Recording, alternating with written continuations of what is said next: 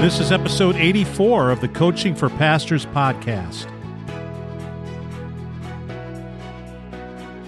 Hey, Pastor, welcome to this episode. This is a Tuesday, and on Tuesday, I talk about leadership and developing leaders. I wonder if you, like me, as a young pastor, really wrestled with the identity of being a leader and this issue of leadership.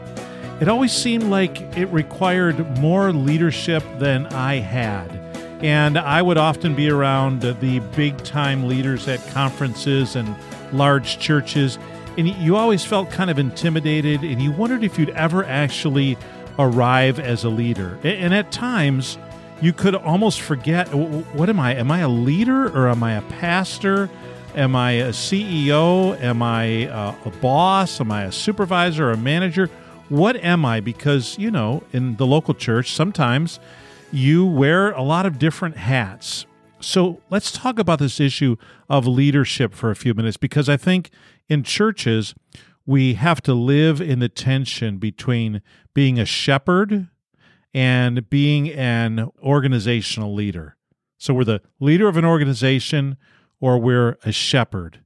And of course, the answer is yes. The answer is both. Oftentimes, a person can be really good at one and just not very good at the other. I can imagine somebody right now in my mind. I actually don't have to imagine them. I have a name.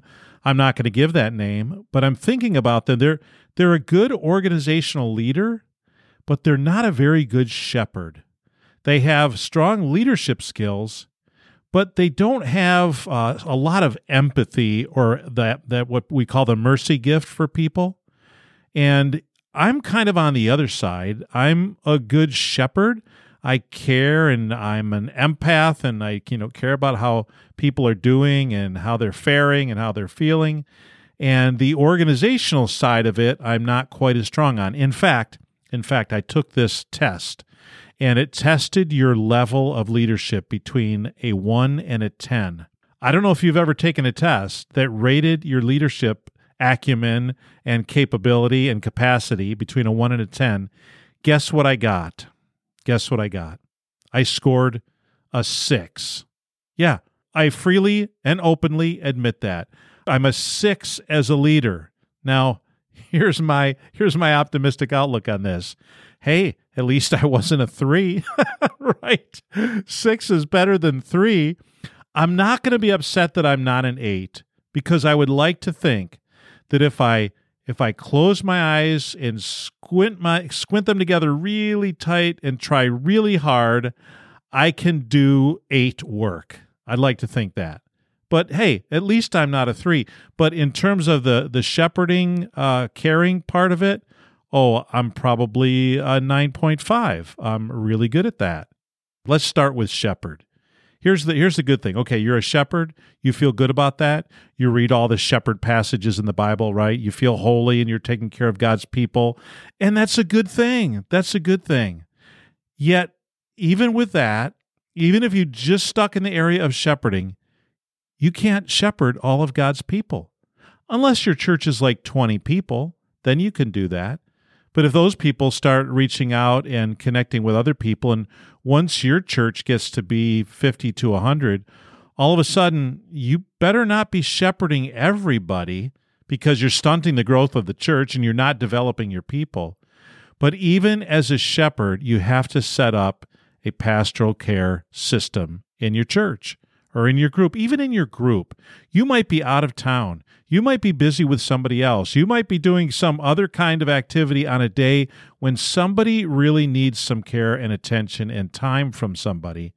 And so you have to set up a system. So, in leadership, as a leader, if you are a shepherd leader and you're caring for people and that's your forte, you still have to set up a pastoral care system because you can't shepherd everyone. And if you're an, more an organizational leader, you don't have all the skills necessary to lead the organization alone. You don't. There are skills needed to uh, accomplish change in an organization, to accomplish growth in an organization, uh, to accomplish uh, forward motion uh, organizationally in terms of project planning that you may not have. So you have to build a team and be the chief delegator. You've got to bring people in who are different than you, and you have to delegate the necessary responsibilities to them. And oftentimes, if you've got a smaller church, they're going to be they're going to be the people that come to your church. They're going to be people that you they're volunteers. You're going to train them, and you're you're going to recruit them and train them and deploy them. But you've got to build a team and be the chief delegator. But what you're really doing, it's a dance with attention between shepherd and organizational leader. Okay? Shepherd of the people, leader of the organization. Every pastor has to do a certain degree of both. And we often have to just dance with the tension of those two. And here's two thoughts for you. In, in, in terms of thinking, you can think, okay, which one am I? Am I more of the organizational leader? Am I more the shepherd? Okay, once you decide that, you don't have all the skills necessary to be the Lone Ranger and you can't shepherd everyone. So you still have to develop in those two different areas of leadership, of pastoring. And then two more things. Number one is that change takes time. Change, it just takes time. And number two, leadership can never be fully mastered we're always growing as leaders. We always are. And and just when we think we're we're doing okay, another situation will pop up to knock us off our little pedestal, right? And remind us that we're just human. You know, I remember oh man, it was back in the early 80s. I went to visit this pastor who had been my pastor when I was younger. He lived in Cortland, New York. And I went to visit him. And I remember walking across his lawn toward the church with him. Uh, we were going for, I think it was a Wednesday night service. And I was going to sit in on that with him and then stay overnight and then was going to leave the next day and go on my way. But I remember him telling me uh, in his suit and tie on a Wednesday night, marching over to the church building, Jeff, there's no room in the ministry for the weak or the lazy. I'll never forget that. And uh, he was a, you know, obviously a big work ethic guy and we marched over to the church, you know, and we did our thing and we came back. He was the old school guy. I mean, he's been gone for years now, but he was that old school pastor. But you know what? It's a journey, and there really isn't any room in the ministry for the weak or the lazy. You know, I don't care how much how much you can bench bench press, right? Your faith in God and your connection with Him has to be strong to withstand the storms in ministry. And in terms of being lazy, it's got to be our calling. I have not been able to figure out how to, and you're going to tell me, you know, I'm not, I'm not healthy, but how to really separate my personal life from my ministry life, especially when I, when I have this podcasting hobby and I want to talk ministry to pastors, it's just it's just in me. It's just what I do. I like to rest. I like to relax, but you can't be lazy. Lazy is when you have no gumption, you have no desire to do what needs to be done. And that old pastor, he he said that to me, and I, I didn't think much of it at the time, but I've never forgotten it, and I've often thought of it. And the older I get, the more true it seems to me.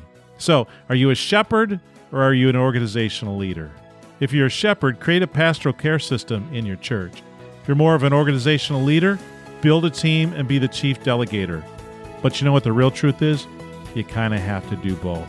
And I'm going to keep talking to you about this topic because I've got more to say, but I've run out of time. So I hope you have a great day today, Pastor. You are doing a great work for God. Keep going, keep doing it, and may God bless you today. And I'll talk to you tomorrow on the Coaching for Pastors podcast.